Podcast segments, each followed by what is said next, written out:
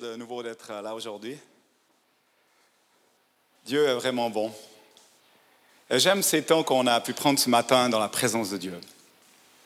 J'ai eu le, plaisir de pouvoir pas mal voyager ces derniers temps et surtout ces dernières semaines dans plusieurs, euh, dans plusieurs communautés, dans des pastorales un peu partout. Et puis, euh, ce qui était encourageant de voir, c'est cette marque de l'esprit qui vient et qui change les vies. Parce qu'on peut blablater longtemps, on peut faire des théologies, on peut faire beaucoup de choses à la manière d'homme. Mais en fait, quand la puissance de Dieu agit, il n'y a plus rien qui est, retenu. Et je, je, suis vraiment heureux ce matin qu'on puisse voilà, changer, chambouler nos habitudes au lieu de nos 40 minutes de louange, d'avoir des minutes où on s'assied, on reçoit la guérison, on passe dans un autre temps, puis que le Saint-Esprit puisse faire son œuvre. Et c'est ce que j'appelle au milieu de nous ce matin, qu'il puisse euh, encore une fois nous transformer, comme on le fait de dimanche en dimanche. Bon, si je regarde le, truc, je pense deux, trois, ils ont dû se poser la question, nouveau temps, nouvelle saison, se tenir debout, tu vois un gars à l'envers, ok. Activer nos onctions, ouais, ça peut donner quelque chose, les pieds en l'air, en effet. Et puis quand tu vois le titre, tu dis, ouais, alors on va avoir dix trucs d'un coup, ça va être génial. On verra, mais je ne crois pas. Ok, comme vous le savez, à partir de demain, donc une semaine de jeûne et de prière. Je vous invite vraiment à rentrer dedans le maximum que vous pouvez, comme vous pouvez, avec la force que vous avez, tout en restant bien sage. On aura donc ces temps de prière, ça c'est en ordre. Mais la semaine dernière, on a, eu, on a entendu Patricia, au travers de la parole de Dieu et poussée par l'Esprit, qui nous a enseigné que nous allons devoir passer par une mutation. Ça, c'est la première pensée, pour moi en tout cas, en tant que début d'année, c'est ce que l'Esprit nous dit. On va devoir muter changer, shifter, le mot que vous voulez. Il y a, quelque chose qu'on faisait à l'endroit et qu'on risque de se retrouver à l'envers. En fait, comme euh, Patricia disait, comme l'aigle sur le rocher, très haut perché, près de Dieu. On a entendu aussi que ce qui provoque une visite de Dieu, c'est la foi, la prière et le jeûne. On a, été un, Hein, nous sommes en train quand on invoque le Seigneur, quand on intercède, c'est alors qu'on peut voir justement les choses qui nous paraissent impossibles devenir possibles. Et Jésus disait à ses disciples, d'ailleurs dans Matthieu 19, 26, Cela est possible, cela est impossible aux hommes. Cela est possible aux hommes Non. Cela est impossible aux hommes, mais à Dieu, tout est possible. Seul qui est impossible aux hommes, tout est possible à Dieu. Et nous avons vu que ce qui nous rend les choses impossibles, ce sont nos peurs, nos habitudes, les choses qu'on connaît, qu'on sait qu'on ne va pas changer, que c'est comme ça. Et ça, ça forme un ciel d'airain au-dessus de nos têtes. Et c'est pour cela que nous voulons détourner nos yeux de ce qu'on connaît, de ce qu'on voit, nos maladies, nos problèmes, nos problèmes pécuniers ou autres divers, et tourner nos regards vers Dieu. Parce que ce Dieu qu'on sert, et j'aime dire ça, et vous le savez, c'est celui qui fait des miracles. Et pour lui, c'est normal. Ma femme, elle ne fait pas des miracles sur demande. Mais Dieu, oui. Vous arrivez à recevoir ça? Je ne peux pas faire les miracles sur commande, mais Dieu, oui. Donc tout est possible puisque je vis en lui. Ésaïe 40, 31 nous dit, car ceux qui tournent le regard vers l'éternel renouvellent leur force comme l'aigle. Donc pour entrer dans cette semaine de jeûne, nous décidons de nous mettre à part, de nous humilier devant lui, devant sa grande, dans la grande, grâce puissante et répandre nos cœurs devant lui. Ce qui provoque justement cette délivrance de notre destinée.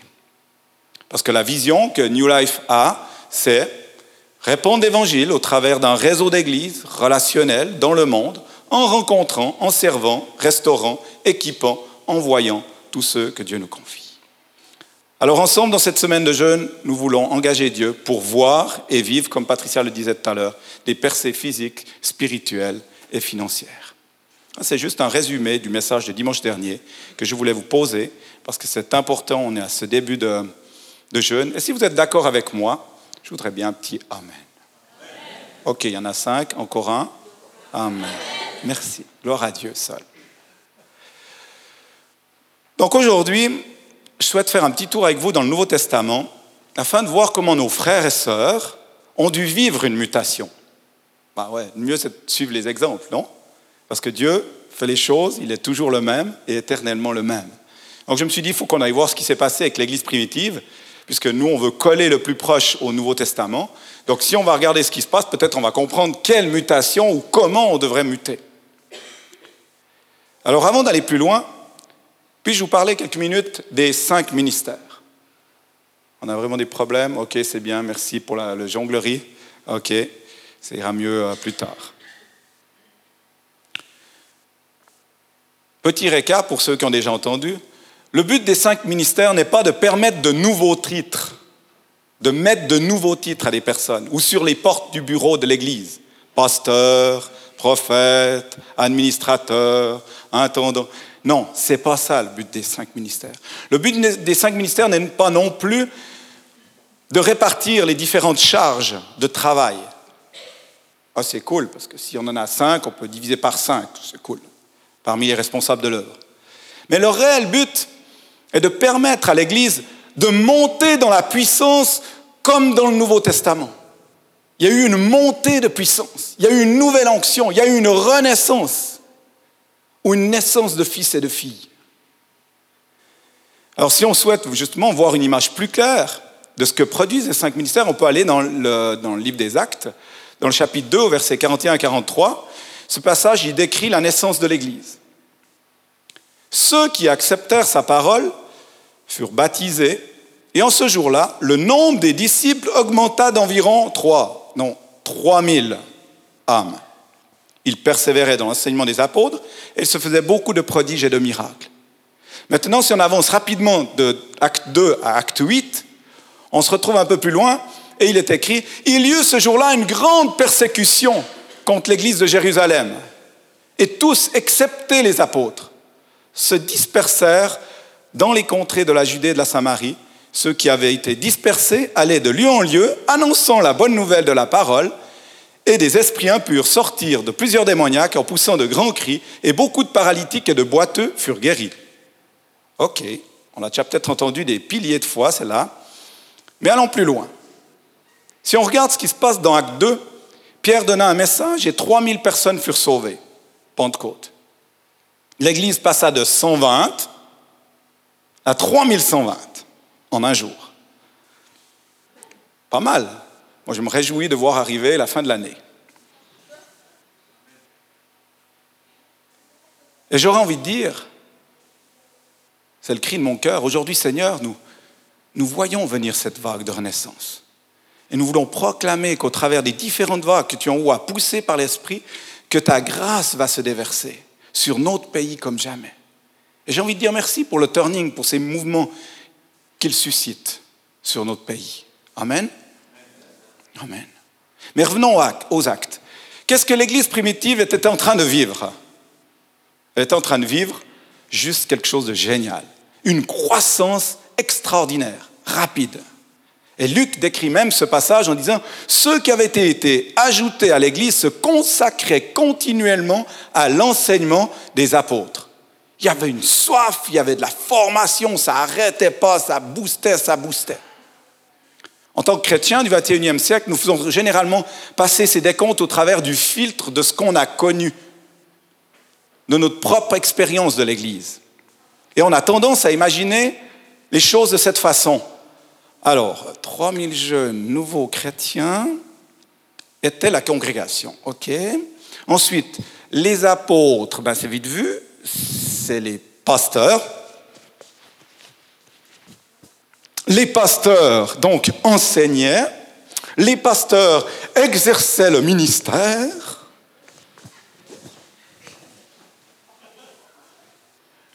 Pendant que les 3000 écoutaient. Merci. Vous pouvez vous applaudir. Merci. Et on peut, on, on peut pas voir autrement. Et en fait, si on va encore plus loin dans l'imagination, ça pourrait donner ça. Les apôtres auraient enseigné au peuple à donner la, dîme, donc en sachant que les apôtres, c'est les pasteurs. Hein. Donc les pasteurs auraient créé un fonds de construction, n'est-ce pas, pour un beau bâtiment, un nouveau bimer un peu plus gros que ce petit machin. Euh, ensuite, les apôtres ordonnaient à leurs fidèles d'aller régulièrement, n'oubliez pas un dimanche, sinon on va nous manquer quelques sous pour payer le bâtiment. Non? C'est ça. Après, on peut voir encore plus loin. Il devrait dire souvent euh, menez une bonne vie. Vivez des mariages bien justes et droits et faites plein de petits-enfants. C'est comme ça qu'on grandira. Et puis peut-être ils auraient continué à prêcher, à enseigner, exercer, à opérer des miracles, des guérisons. Les 3000 alors seraient devenus de bons membres, bien gros, bien gros, bien rares, bien remplis partout. Et les 3000 auraient invité leurs amis, bien sûr, comme ça se voit partout, dans toutes les églises d'Astromande. Il y en a 1000, ils en invitent, il y en a 1000 qui reviennent. C'est comme ça, ça se passe partout comme ça. Et euh, en fait, ils, arrivent, et puis au fur et à mesure, l'église grandit, quoi. Alors on continue encore, les apôtres auraient doublé le nombre des rencontres parce qu'on ne peut pas faire une rencontre le dimanche, il faut faire le matin, la même chose l'après-midi, puis encore une le soir, pour satisfaire les 3000 membres. Enfin, il serait, il serait 6000 s'ils ont doublé. C'est vraiment, c'est ce qui s'est passé. C'est incroyable. Merci Seigneur pour la Pentecôte. Quoi. Et tous disaient, bah, c'est une église mais merveilleuse, très saine, en bonne santé. Et les apôtres, bien sûr, c'était des bons ministres de culte. Ils avaient chacun une grande congrégation. Et vous savez quoi? Ce n'est pas du tout ce que je lis dans ma Bible, en tout cas. Du tout pas. Si on continue dans la, la Bible, dans Acte 8, écoutez bien. On pourrait dire ceci. Il y eut ce jour-là une grande victoire pour ce qui vient de se passer, hein, ce que j'ai raconté, imaginé, bien sûr. Non. Il y eut ce jour-là une grande persécution. Ah non, mais non, tout allait si bien. Contre l'église de Jérusalem, c'est la même. Et tous, il est écrit, et tous, et tous, excepté, juste un petit mot comme ça, mieux, et tous, excepté les apôtres, se dispersèrent dans les contrées de la Judée et de la Samarie.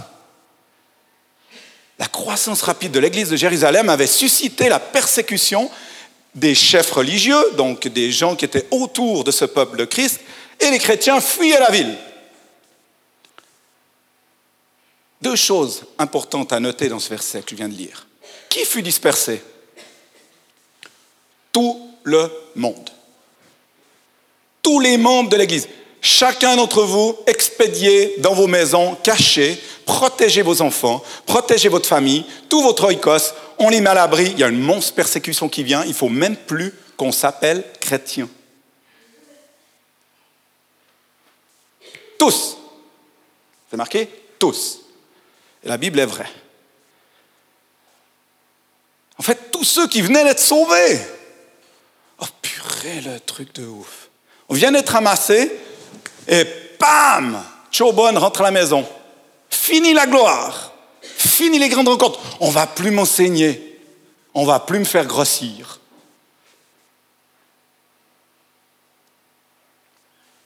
Et ils ont été, bien sûr, où se reloger ben, Dans les villes et villages, partout.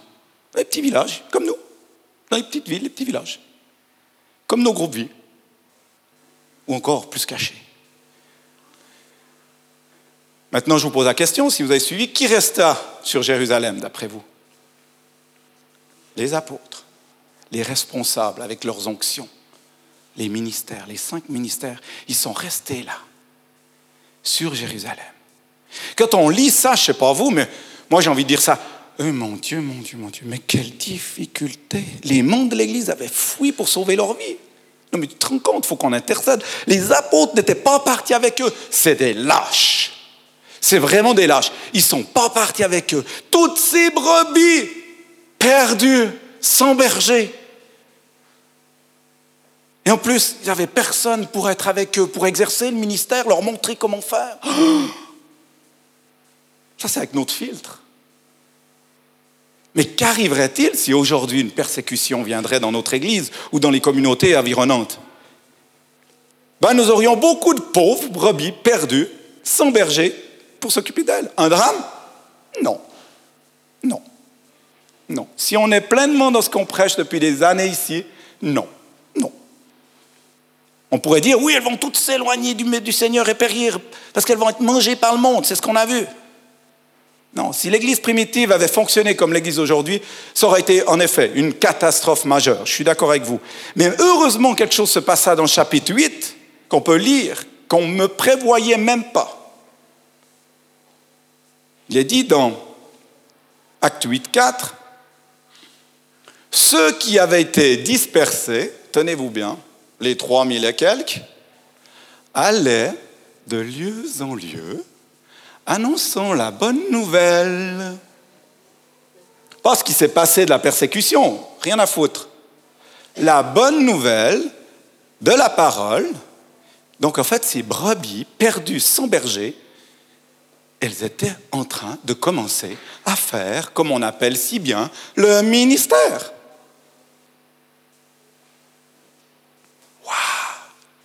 Et le passage continue en disant, ah, il faisait que de prêcher la parole, donner des témoignages.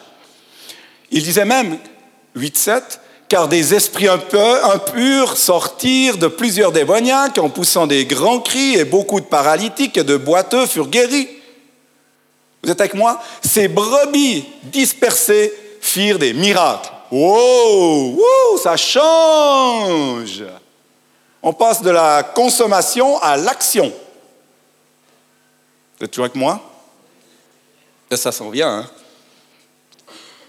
Et dans Acte 9, si on veut aller plus loin, l'Église, il est dit, écoutez ça, l'Église était en paix dans toute la Judée, la Galilée, la Samarie, s'édifiant et marchant dans la crainte du Seigneur.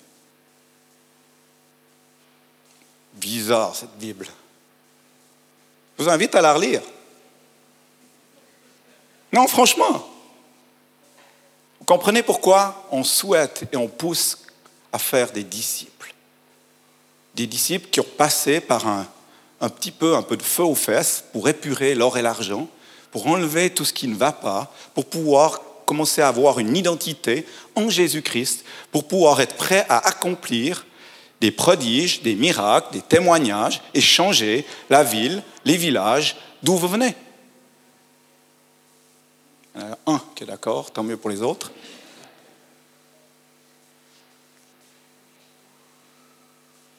Puis j'ai oublié la fin du passage, acte 9, 31. Donc, l'Église était en paix dans toute la Judée, la Galilée, la, la Samarie, s'édifiant en marchant dans la crainte des Seigneur. Et elle s'affaiblissait de jour en jour. Non, elle s'accroissait par l'assistance du Saint-Esprit. Oh, c'est pas par l'assistance des apôtres, des prophètes et tous les, ceux qui n'ont pas suivi. Ah non, c'est le Saint-Esprit qui a fait l'œuvre. Oh, on a peut-être besoin de revisiter le Saint-Esprit aussi. Lui dire de venir avec nous quand on va dehors. Ça, c'est Acte 9, 31. Donc, ces, ces pauvres brebis dispersées sortirent et implantèrent des nouvelles églises solides, saines, et partout où elles allaient, ça se passait comme ça. C'était simple comme bonjour. Est-ce que vous pouvez vous imaginer si cela se passe aujourd'hui encore ainsi, dans les prochains temps, avec l'Église de Jésus-Christ? Moi, c'est ce que je souhaite. C'est ce que je m'essouffle de dire au milieu de vous depuis plusieurs années et que plusieurs s'essoufflent de dire plus loin. Ces brebis dispersées, coupées des soins de leurs responsables spirituels, sortirent, prêchèrent l'évangile, exécutèrent des signes, des prodiges, des miracles, implantèrent des églises fortes et saines partout dans le pays. Ces brebis, elles s'occupaient du ministère pendant que les bergers restaient à la maison. Cool. Cool. Ça veut dire qu'ils avaient fait bien leur job. Ils avaient fait bien leur job. Ça fonctionnait. Et les brebis, elles avaient compris ce qu'il fallait faire. Elles avaient sûrement compris quelle mutation, parce qu'il y avait une célèbre petite mutation là entre ce qu'ils étaient quand c'était les 3000 enseignés, où tout d'un coup, shooté dehors, tout seul dans le petit village. Il y avait eu une mutation. Et je crois vraiment que Dieu insiste sur ça, qu'on comprenne ça. Que ce n'est pas la distance. À New Life, ce qui est magnifique, il y a presque 90 km entre les groupes vie les plus éloignés. Si j'exagère un peu. 75, on va dire. Je pense que c'est plus juste. Mais c'est juste incroyable de construire comme ça. Vous ratissez large. Mais si vous voulez, parce que la vision, elle est différente mais on veut faire des disciples solides, qui sont capables de, dans le lieu où ils sont, pourquoi pas d'implanter, si Dieu leur dit, de répondre à l'appel que Dieu a donné à tous les disciples de Jésus-Christ.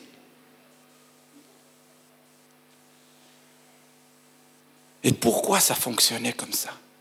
Ça, c'était simplement grâce au modèle de l'Église apostolique, grâce au modèle que nous souhaitons vivre aujourd'hui. Regardez encore une fois ce petit modèle qui puisse rester dans vos têtes. Les problèmes qu'on a souvent dans nos églises aujourd'hui, c'est quoi? C'est qu'on est resté sur des, sur des pasteurs qui font tout le job. Cinq ministères. En fait, ils font tout. Mais malheureusement, ils sont imbibés d'un pastorat où, en fait, les brebis demandent Aïe, j'ai mal à la corne gauche. Ah non, j'ai mal tout près du derchu droite, etc. Et en fait, le pasteur, il doit les soigner, les soigner. Et ça donne cette tornade qui va justement juste faire un trou parce que le ministère de pasteur, d'enseignants sont là pour, pour édifier le corps au niveau des, des bobos, des problèmes, mais ça ne va pas faire bouger le corps. Et donc on a besoin des autres ministères qui, qui montent la direction, qui déplacent, qui invitent à aller dehors, qui invitent à voir plus loin. Et c'est ainsi que les cinq ministères sont, là pour édifier, perfectionner, selon Ephésiens 4, le corps. Pour rien d'autre, si j'ai envie de dire pour former les saints à faire le job et leur montrer comment et vivre avec. Et au milieu de nous, on a plein de ces, cinq ministères. On a plein. Vous êtes tous appelés. Avec plus ou moins l'activation qui est montée de 10, 15, 30, 50 peut-être certains. Mais tous, vous avez ces dons. Parce que Dieu les distribue comme il veut, quand il veut, à qui il veut. Et à tous. Continuons.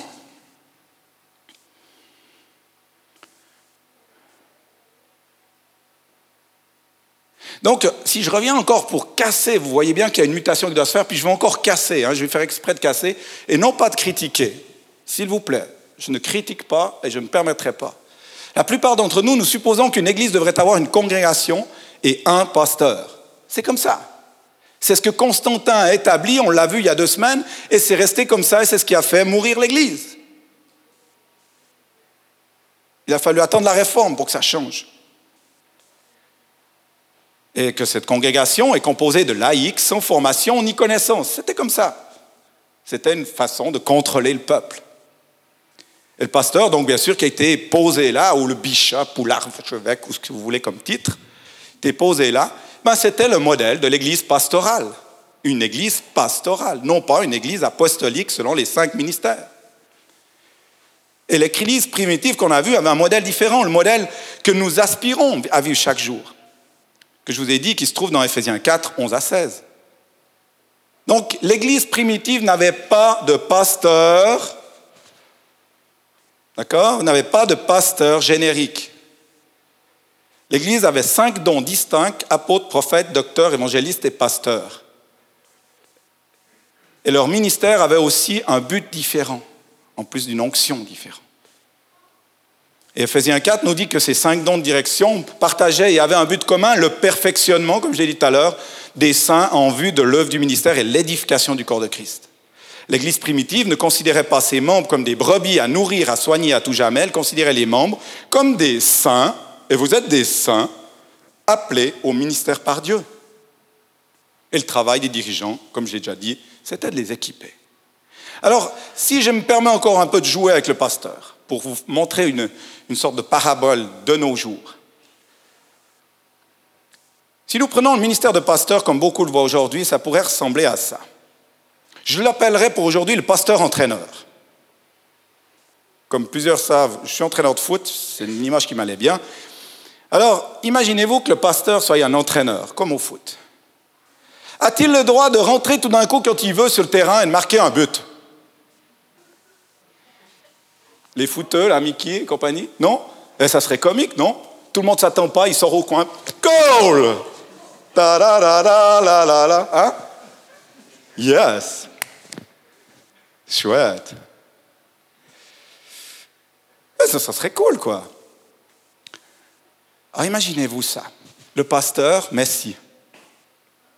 Pas le Messi, hein, Messi le joueur. Et nous, alors, on est qui alors dans l'histoire? Vous êtes prêts?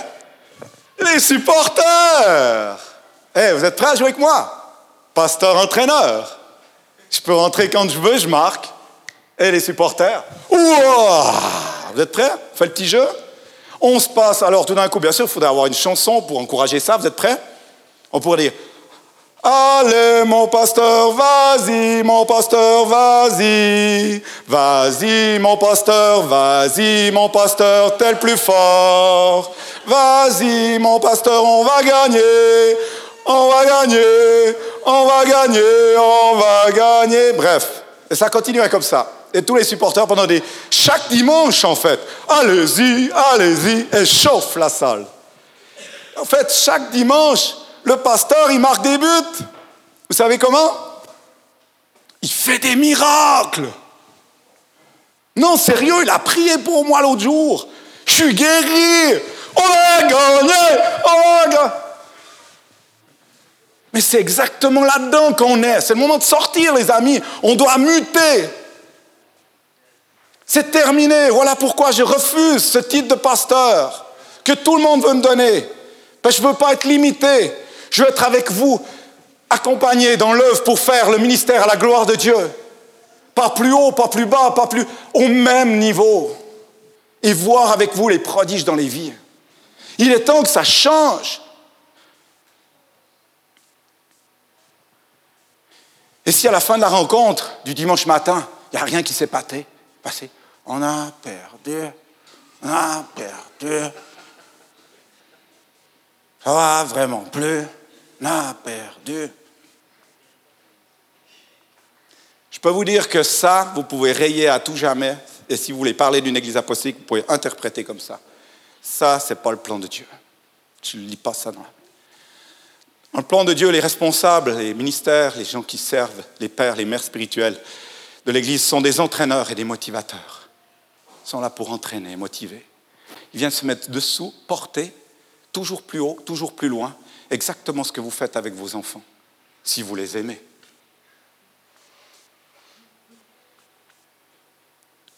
Alors imaginez-vous la dernière petite image, Coupe du Monde.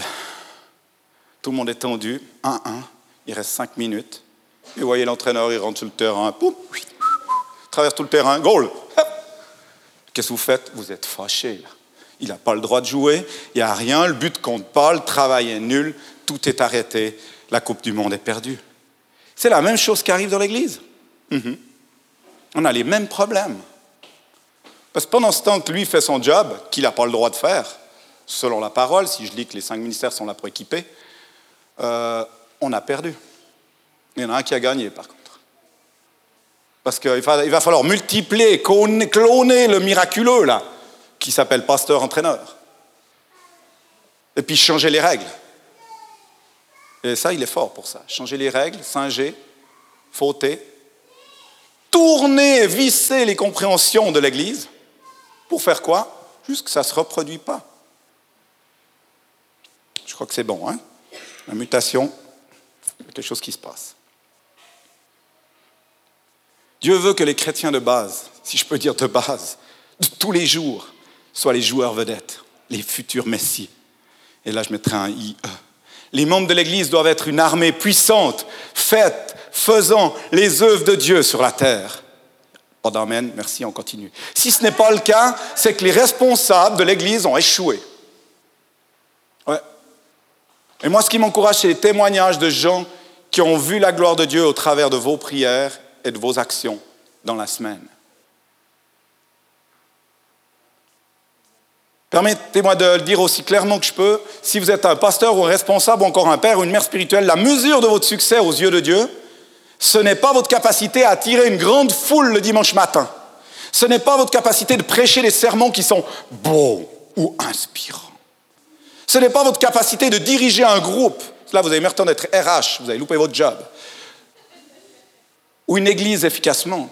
Ce n'est pas votre capacité de guérir les malades et chasser les démons. Ce n'est pas votre job. Oui, vous pouvez le faire, mais ce n'est pas le job principal. Car la mesure de votre succès, de votre capacité, écoutez bien, écoutez bien les ministères au milieu de nous qui servent et qui donnent. Il y a beaucoup de pères et de mères au milieu de nous, et j'en suis reconnaissant. Plus de 40% de l'Église est engagée à donner et à transmettre. La mesure de votre succès est votre capacité à faire se lever une génération d'hommes, de femmes, de jeunes, en fait de saints, qui peuvent mieux exercer le ministère que vous. Merci pour l'amen. Ça, c'est un shift, les amis. Ça, c'est une nouvelle pensée, c'est une mutation. Et pour, pour beaucoup, je souhaite que ce matin, on va donner la possibilité de le vivre. Quelque chose qu'on n'a jamais fait à New Life. Et on va donner la possibilité de le vivre si vous voulez rentrer dedans. Et c'est ce à quoi ce corps est appelé à faire sur la tête, à, terre, à représenter une expression visible de sa présence et de sa puissance de son royaume. La présence, la puissance de son royaume sur cette terre, ça devrait être rien d'autre. Puissance dans le témoignage, puissance dans la, dans la prière, dans le, le signe, les prodiges, les miracles. Oui, impose les mains aux vaches pour commencer. Prêche-leur l'évangile jusqu'à ce qu'il y en ait une qui se mette à genoux. Et s'il faut, oui, Dieu employer un âne pour parler. Pourquoi pas? Ah, C'est le moment de croire et de voir.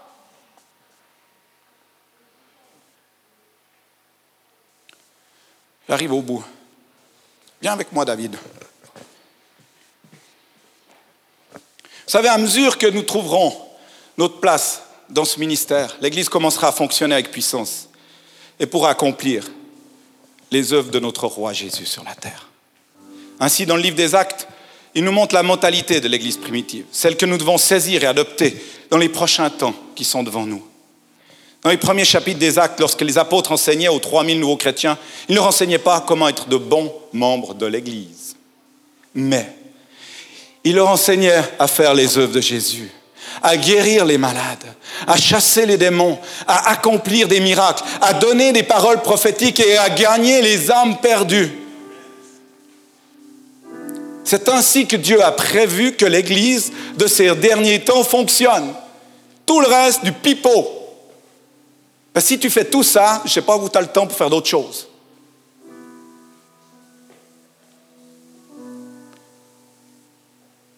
Pour vivre pleinement cette Église apostolique, nous devons acquérir une nouvelle vision de ce que l'Église est censée être. Comme l'aigle, vivre cette mutation, d'aller se cacher dans le rocher, tout près de Dieu, à l'abri des prédateurs. Comment on va faire cette semaine? Change mes ailes, Seigneur, pour que je puisse aller plus haut. Change mes, mes crocs pour que je puisse aller plus profond dans les batailles. Change mon bec aiguise-moi pour que je puisse voler plus haut dans les airs, voir les choses et aussi bien de près que de loin. Que je puisse voir même plus grand, accomplir les auxquelles, les choses auxquelles Dieu nous a appelés dans cette génération. On doit avoir une nouvelle vision de notre appel. Nous devons nous voir nous-mêmes différents. On doit vivre une mutation. Si vous connaissez Jésus, je veux vous dire que vous n'êtes pas appelé à vous asseoir sur les bancs de l'église tous les dimanches matins. J'ai aucun problème. Aujourd'hui, il manque plus qu'une quinzaine de personnes. J'ai pas de problème avec ça. Parce que je sais que là où ils sont, ils sont en train de prêcher la parole ou de partager leur cœur avec leurs amis, de témoigner et tout. Et c'est ça qui fait la différence.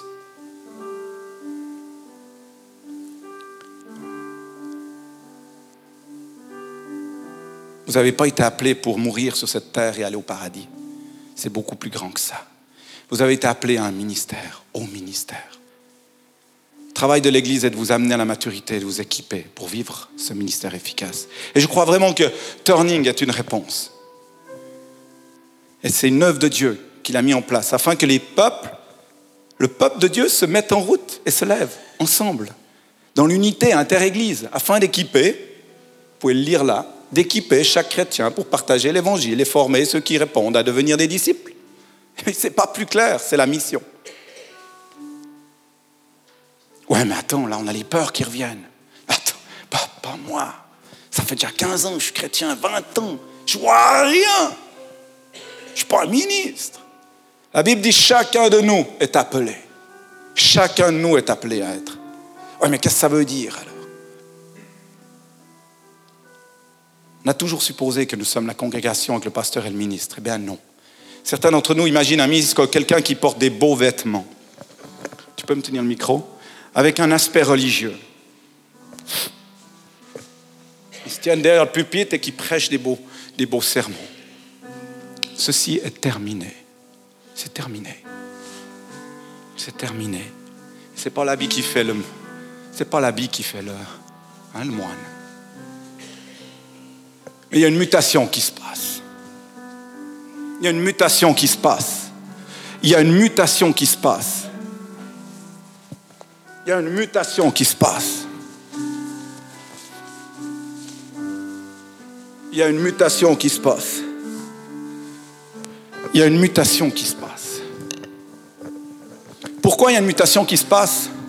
Parce que Jésus a décrit le chemin. Il est arrivé dans le temple où tout le monde était si bien. Et il a dit, je vais vous lire un passage. Ésaïe 61, versets 1 à 3. Jésus, le modèle, notre modèle, non Notre modèle. Il dit, l'Esprit du Seigneur est sur moi, sur toi, sur vous. Car l'Éternel vous a voint pour porter de bonnes nouvelles aux malheureux. Il vous a pour guérir ceux qui ont le cœur brisé, pour proclamer aux captifs la liberté, pour proclamer aux prisonniers la délivrance, pour publier une année de grâce de l'Éternel, un jour de vengeance de notre Dieu, pour consoler tous les affligés, pour accorder aux affligés de Sion, pour leur donner un diadème au lieu de la cendre, une huile de joie au lieu du deuil, un vêtement de louange au milieu d'un esprit abattu, afin qu'on les appelle les térébintes de la justice, une plantation de l'éternel pour servir à sa gloire. Il y a une mutation qui s'est passée. Il y a une mutation. Alors si on doit résumer en deux mots ceci, ça donnerait ça. Un ministre, une personne qui se donne, qui marche avec Dieu, trouve ceux qui sont oppressés par l'ennemi et les amène dans les bénédictions de Dieu. S'ils sont perdus, vous leur apportez le salut. S'ils sont dans l'esclavage, vous leur apportez la délivrance. S'ils sont faibles, vous leur apportez la force. S'ils sont sans espoir, vous libérez sur eux la vision et la foi. S'ils manquent quelque chose, vous leur montrez comment marcher dans l'abondance de Dieu. S'ils sont malades, vous leur apportez la guérison. Dieu vous a appelés, frères et sœurs, à toutes ces choses. Dieu veut que chacun d'entre nous exerce son ministère. C'est ainsi qu'il l'a voulu pour l'Église primitive et Jésus-Christ n'a pas changé. Dieu est le même aujourd'hui éternellement. Acte 8, 4, ils sont tous sortis et ont prêché. Marc 16, 17, 18, tous peuvent guérir et délivrer. Jean 14, 12, tous peuvent faire des miracles. 1 Corinthiens 14, tous peuvent prophétiser. Hébreux 5, 12, tous doivent enseigner. Alors, euh, si vous êtes chrétien, welcome. Dieu vous appelle à exercer votre ministère. Et vous savez quoi? C'est un privilège. C'est un privilège. Un privilège d'avoir Dieu qui travaille avec toi. Et au-dessus de tout, puissant au-dessus de tout, il est là en toi, il travaille avec toi. Et tu vois les œuvres et tu vas faire des œuvres aussi grandes hors plus grandes que Jésus a fait. Et ce n'est pas de domaine juste de parler, là. C'est un domaine d'action. Et là où tu te trouves, que ce soit la semaine en tant que paysan, en tant que comptable, en tant qu'RH, en tant que soldat, grenadier à Isone ou ailleurs, Dieu t'utilise, ou même dans le temps, avec, en tant que moniteur, entraîneur du royaume, avec tes élèves, en tant que patron d'entreprise avec tes ouvriers, en tant que responsable de l'immobilier dans des grosses boîtes, avec tes 40 disciples, etc., etc. Alors ce matin, comme vous l'entendez, j'espère assez fort, il y a une nouvelle bénédiction qu'elle a. Et il y a une nouvelle onction. Et j'ai demandé au Seigneur comment faire. Je veux jamais, jamais devenir un homme religieux. Et je vous ai déjà demandé à plusieurs de veiller là-dessus. Et continuer à veiller. Mais j'ai eu cette pensée, imposition des mains. Cool. Ça veut dire que chacun passe à la queue leu, comme on a déjà vu, puis poum, poum, poum, poum. Ça tombe, ça tombe pas, on verra bien, on rigole bien, puis c'est le pasteur-entraîneur qui a marqué les buts.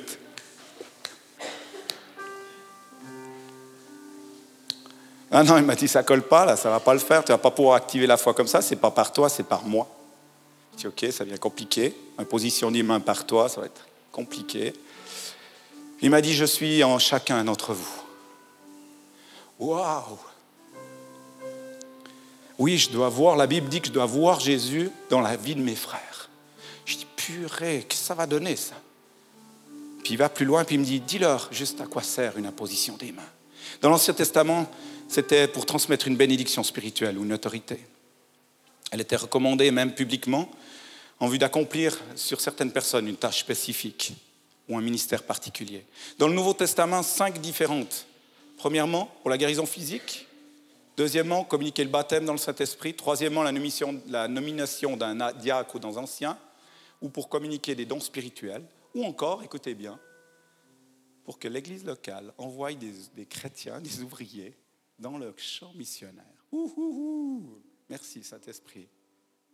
Et donc, je vous propose de vivre aujourd'hui, peut-être pour certains, c'est la première fois, un tunnel de bénédiction. C'est comme ça que je l'ai appelé. Un tunnel de bénédiction.